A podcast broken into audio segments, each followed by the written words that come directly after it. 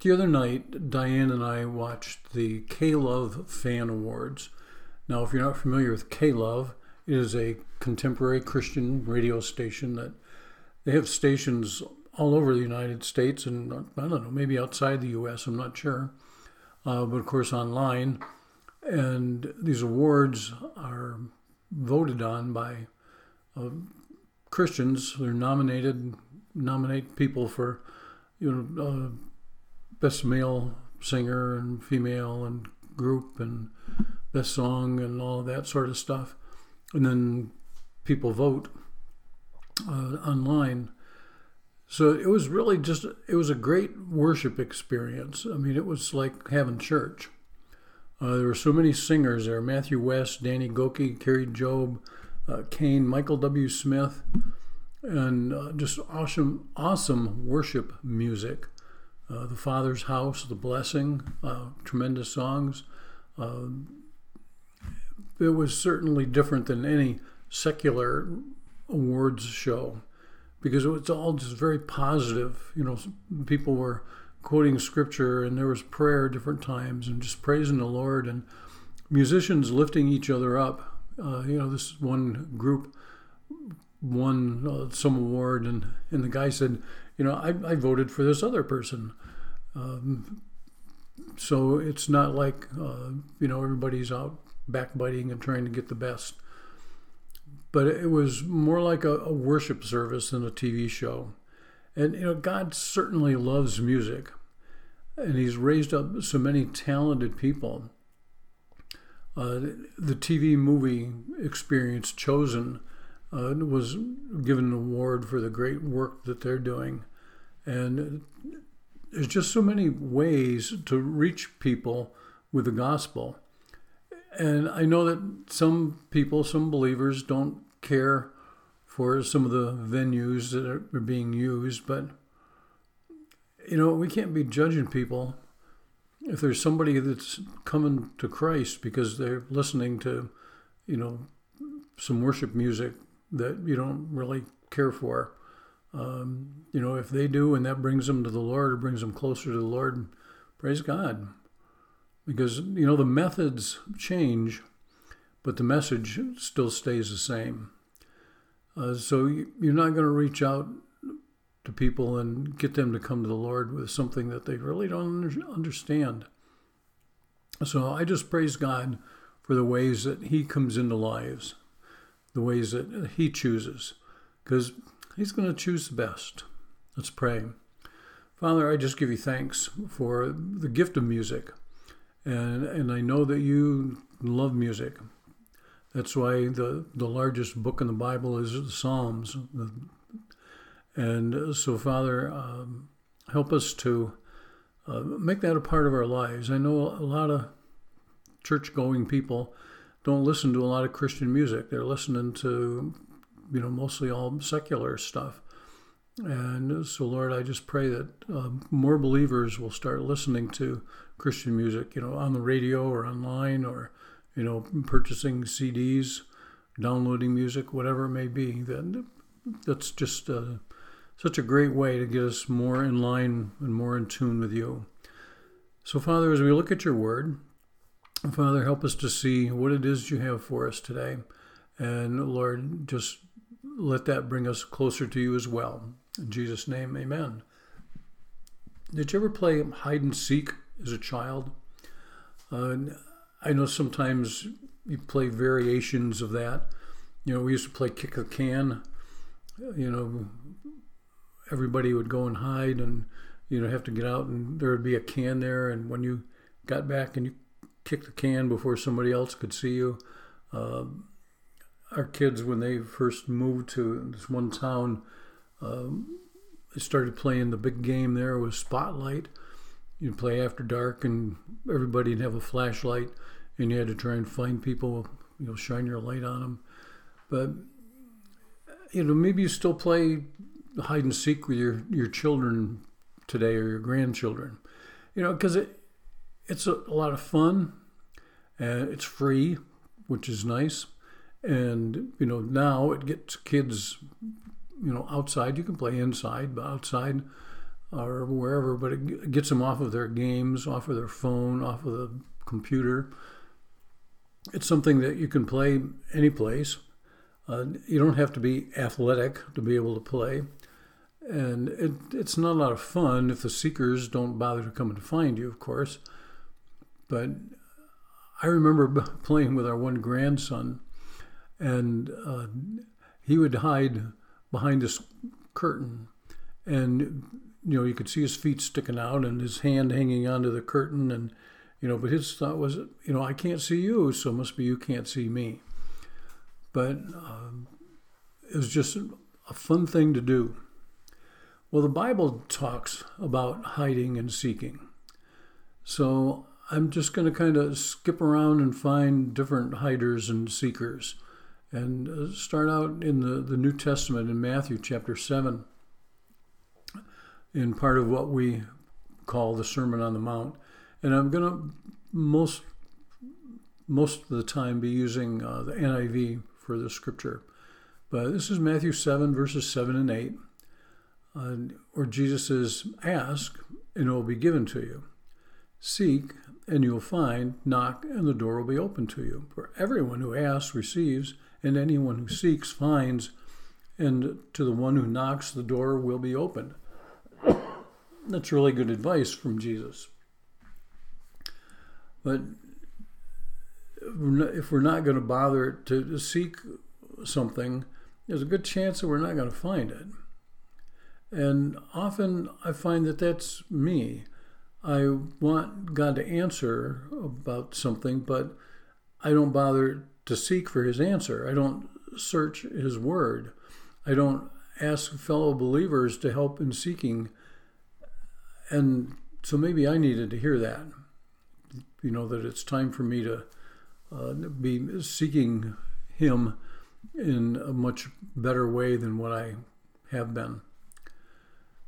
So, still staying in the Sermon on the Mount, Matthew chapter 6, Jesus had been talking about, you know, how we don't need to worry about food and clothes, and, you know, that's that's what the, the pagans do. And so in verse 33, he says, But seek first his kingdom and his righteousness, and all these things will be given to you as well. So, in other words, if we're concerned about seeking the Lord, in what the Lord wants in our lives, you know, God's going to meet all of our needs, just like He says that He will. So when we get our prior- priorities right, things just kind of fall into place when we seek what is important. Well, in Luke 19, we find the Zacchaeus incident. Okay, Zacchaeus is up in the tree, and Jesus calls him down says, I'm going to go to your house. And so he goes to Zacchaeus' house. And, you know, some people get really upset about this. Uh, because in verse 7 of Luke 19, it says, He has gone to be the guest of a sinner. You know, I can imagine that happening if a pastor did that. The you know the pastor wasn't going to the the head of the trustees' house, wasn't going to the, the choir director's house, wasn't going to the, the head of the, the women's group, but instead he was going to this guy that's known as the town drunk, uh, going to his house instead. And people would say, yeah, he's going to go have dinner with a sinner, but he's not coming to see me or to see you, you know, an important person in the church. So Jesus is not concerned about what they have to say. Because in verses 9 and 10, it says this Jesus says, Today salvation has come to this house, because this man too is a son of Abraham. For the Son of Man came to seek and save the lost. Jesus was well aware of his task here, and he knew that he didn't have a whole lot of time, and so he couldn't be bothered with a bunch of whiners complaining about what he was doing or how he was doing it. In Luke 5:31 it says it's not the healthy who need a doctor but the sick. I've not come to call the righteous but sinners to repentance. So I mean, he, he loves those that are already believers, but he's more concerned about those that are not because he knows that those are believers. That, you know, in today's world, it's up to the church to be, you know, feeding them and to strengthening them. So Jesus had a lot to do and he was too busy seeking. And in Zacchaeus' case, you know, people hated him because he was the, the chief tax collector and certainly not a very popular person, but everybody knew who Zacchaeus was. And so if Zacchaeus gave his life to the Lord and changed his life from how he was living before, a lot of people would look at this and say, wow, you know, if Zacchaeus can change, maybe I can change too. And we may see people, you know, in our lives that they, you know, maybe have lived a life that we would call worse than ours, I guess. You know, we look at them and they come to the Lord, we may say, well, you know, if he can change, I guess I can change too. Well, now let's go back further in Scripture. Let's go way back to Genesis chapter 3. Okay, we've got Adam and Eve and the serpent and the fruit and we know what happened. They've eaten and had their fill, and then they fell. So later that day, something else happened. In Genesis 3 8 through 10, it says, Then the man and his wife heard the sound of the Lord God as he was walking in the garden in the cool of the day, and they hid from the Lord God among the trees in the garden. But the Lord God called to the man, Where are you? He answered, I heard you in the garden, and I was afraid because I was naked, so I hid. Uh, that sounds like me again. Not because I'm naked, but messing up and thinking that I can hide myself or hide my blunder from the Lord. Now, God didn't ask, Where are you? because he couldn't find Adam and Eve. He knew exactly where they were physically. God wanted Adam's answer to be to the real question What were you thinking, Adam? You know, why would you do such a stupid thing? Is really what he was saying. Because Adam and Eve, they had the perfect life. I mean, everything had just been given to them, and they messed it up. You know, like one person said, you know, Eve ate him out of house and home. You know, and that's what happened. You know, they went from paradise to reality for us. You know, sometimes we may think we have what's perfect. You know, we have the, the perfect spouse. You know, we have the perfect children. We have the perfect job. You know, our, our life just seems to be, you know, going in the right direction and in every way out there. And then we do something and we mess it up big time.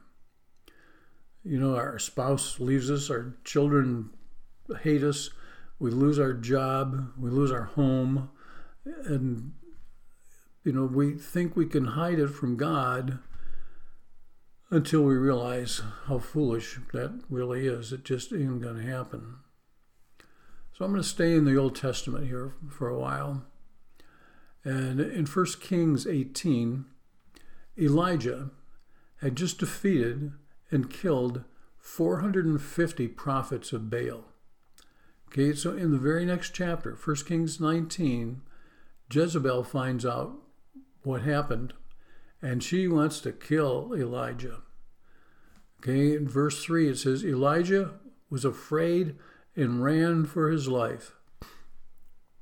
Now, Elijah, he just killed 450 prophets, and you're scared of one woman and what she can do to you? Yeah, Elijah was.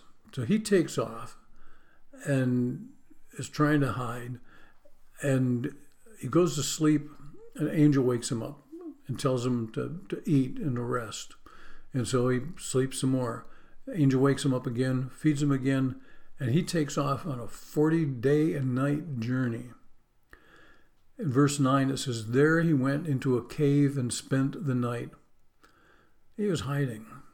Was he hiding from God? Was he still hiding from Jezebel?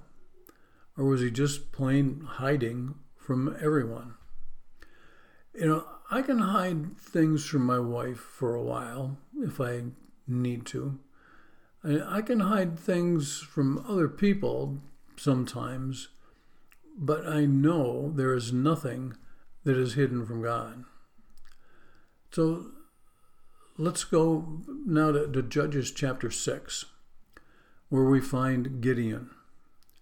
In verse 11, it says, The angel of the Lord came and sat down under the oak at Ophrah that belonged to Joash, the Abiezrite, where his son Gideon was threshing wheat in a winepress to keep it from the Midianites. Now, it doesn't say Gideon was hiding in the winepress, but why else would Gideon be threshing wheat in a winepress? It says he was keeping the wheat from the Midianites but he was keeping himself from the Midianites as well.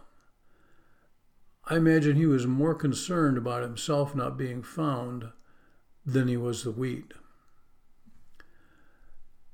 And then flip over to Joshua, where we find this woman of ill repute doing some hiding. Okay, it tells us in the first verse, it says, Then Joshua, son of Nun, secretly sent two spies from Shittim. Go, look over the land, he said, especially Jericho. So they went and entered the house of a prostitute named Rahab and stayed there. Well, Jericho's king found out about the spies and sent Rahab this message Bring out the men who came to you and entered your house, because they have come to spy out the whole land. Okay, well, it goes on, verses 4 through 6, and says, But the woman had taken the two men and hidden them. She said, Yes, the men came to me, but I didn't know where they had come from. At dusk, when it was time to close the city gate, they left. I don't know which way they went. Go after them quickly. You may catch up with them. But she had taken them up to the roof and hidden them under the stalks of flax she had laid out on the roof. So this was a, a good hiding incident. It was good for the two spies because they certainly would have been put to death, but it was also good for Rahab because it saved her life in the end. So there was more than one time that we find David hiding from King Saul. Saul wanted David dead. I mean, there was no question about it. Sometimes he would feel a little remorse and change his mind, but then he'd be going right after him again. So he was pursuing him continually. In 1 Samuel 24, it was one of those times. Now, Saul had been fighting the Philistines, and then he went after David again. And it wasn't a one on one thing where Saul was going after David because Saul took 3,000 young, able men with him. Verse 3 it says Saul came to the sheep pens along the way. A cave was there, and he went in to relieve himself. And David and his men were far back in the cave.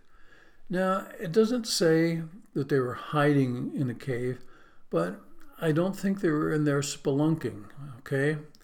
I mean, they were trying to get away from Saul and stay as far away from him as they could.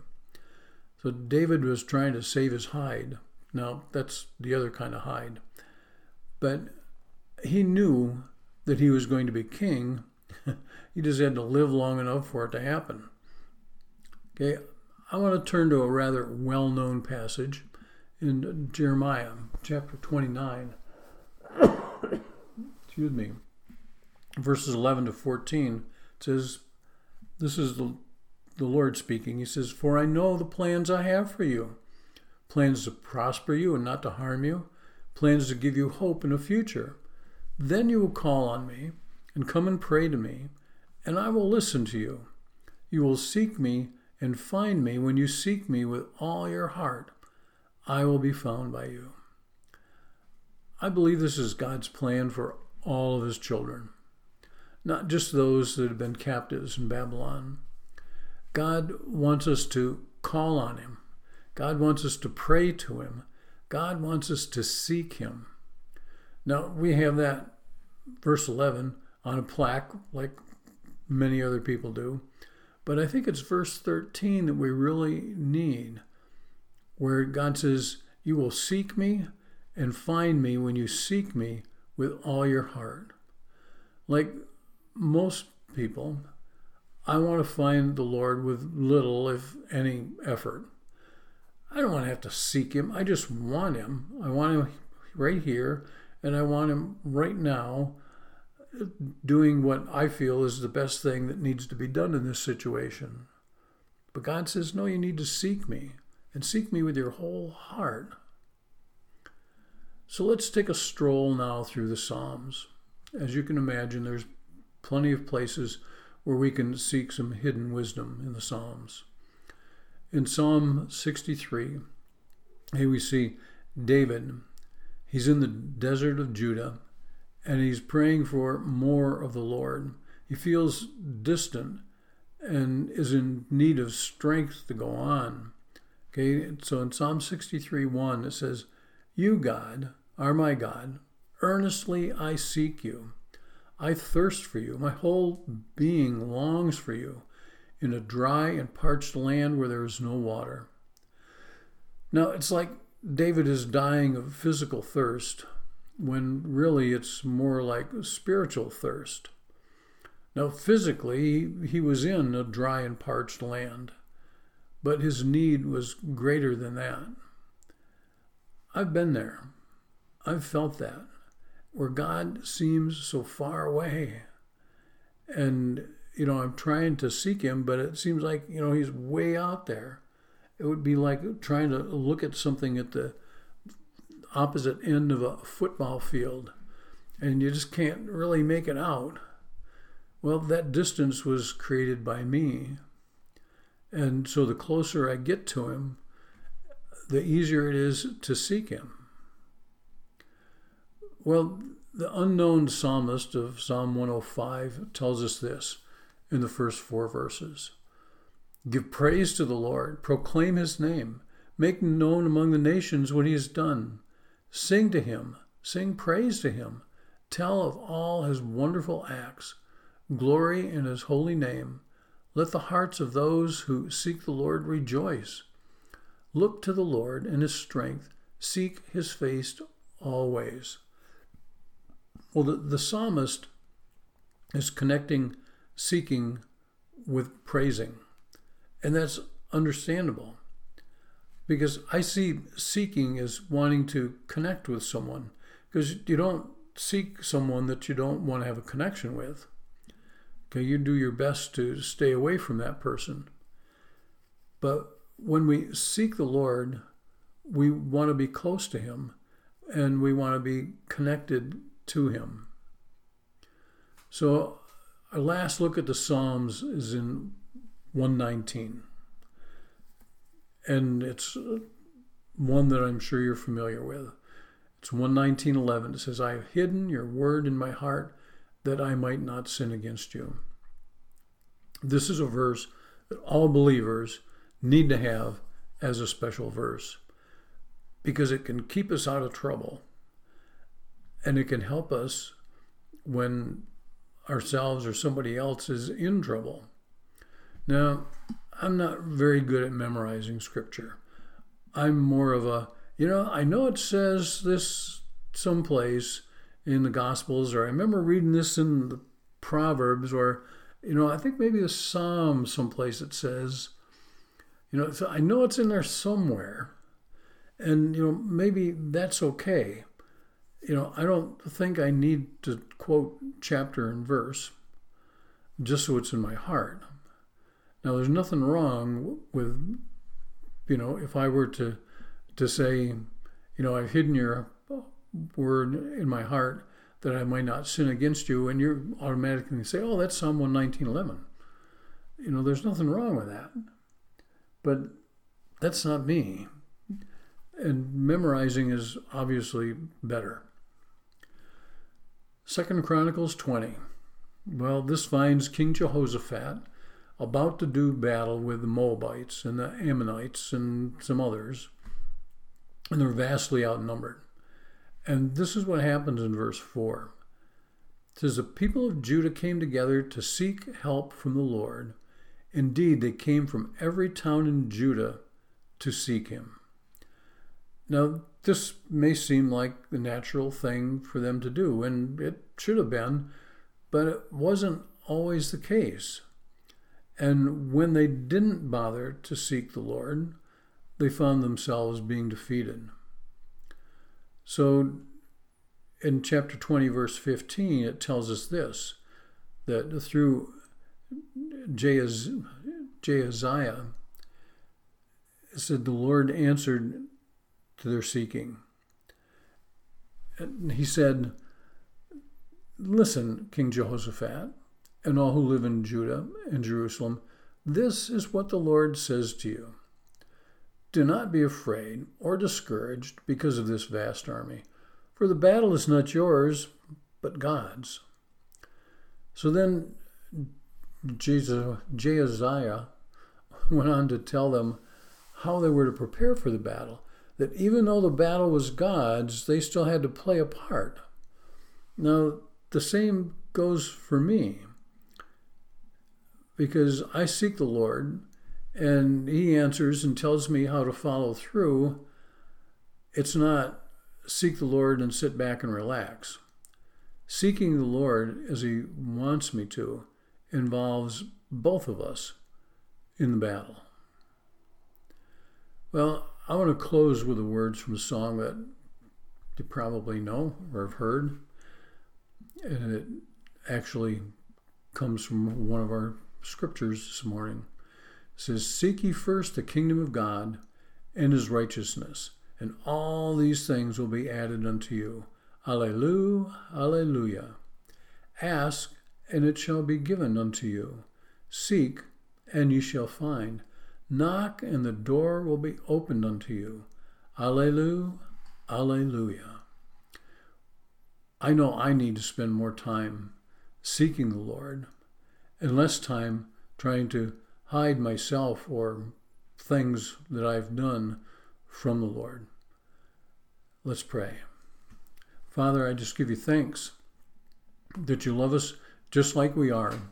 You love us when we earnestly seek after you, and you love us when we are sloughing off and not bothering to seek you, not bothering to seek uh, your answers, your help. So, Father, help us to be more diligent. Help me to be more diligent in seeking you earnestly, seeking you with my whole heart, not just kind of browsing through Scripture, but actually seeking what you may have to say to me. So, Father, make that a priority in my life. And Lord, I lift up any that may be listening that don't know you. Maybe they've gone to church for a while and and maybe they've never been told what they need to do to make a commitment to you. So Lord, I pray that they'll make that commitment today. Because what they need to do is to know that they've been a sinner and that Jesus is the Savior that you sent. So they need to pray kind of like this Dear Father, thank you for loving me. Thank you for sending Jesus to die for my sins. Thank you that he rose from the dead and he's coming again. Fill me with your Holy Spirit that I can live for you. In Jesus' name, amen.